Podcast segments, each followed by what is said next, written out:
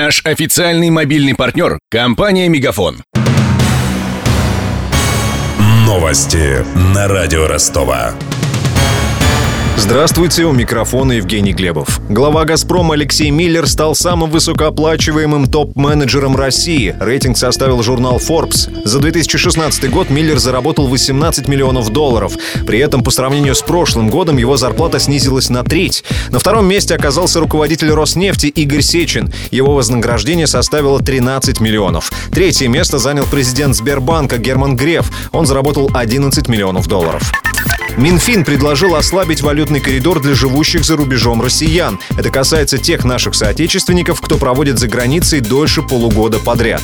Им позволят не отчитываться перед Федеральной налоговой службой об иностранных счетах и операциях по ним. Сейчас валютным резидентом считается российский гражданин, который приехал в Россию хотя бы на один день. Утратить этот статус практически невозможно, даже если до этого человек прожил за рубежом больше года по виду на жительство, рабочим или учебным визам. До 1 июня этого года все валютные резиденты должны были отчитаться в налоговую службу о своих иностранных счетах.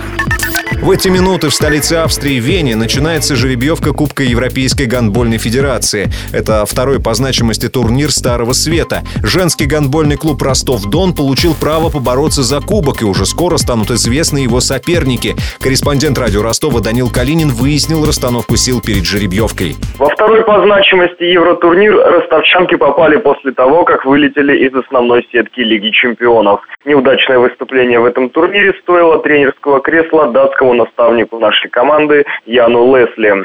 В Кубке ЕГФ Ростов считается самым сильным клубом, поэтому попал в первую корзину вместе с норвежским Ласверкетом, немецким Лейпцигом и шведским Цевехофом. Это значит, что на групповом этапе с этими командами уже точно играть не придется. Кроме того, на жеребьевке разводят по разным квартетам клубы из одной страны, так что не сыграют наши с Краснодарской Кубанью и Тольяттинской Ладой. По результатам жребия клубы поделят на четыре группы по четыре команды. Матчи первого раунда Кубка ЕГФ пройдут 7 и 8 января января.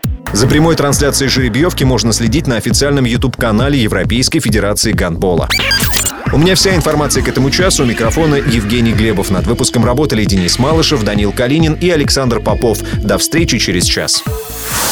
Новости на радио Ростова. Наш официальный мобильный партнер – компания «Мегафон». Сегодня вы не ответили на три сделки и пропустили шесть входящих клиентов. Пожалуйста, оставайтесь на связи, даже если вы покинули офис и даже если у вас нет офиса. Не упускайте свои бизнес-возможности. Подключите услугу «Виртуальная АТС» и получайте прибыль с каждым входящим. Мегафон. Бизнес по-настоящему. Подробнее на b2b.мегафон.ру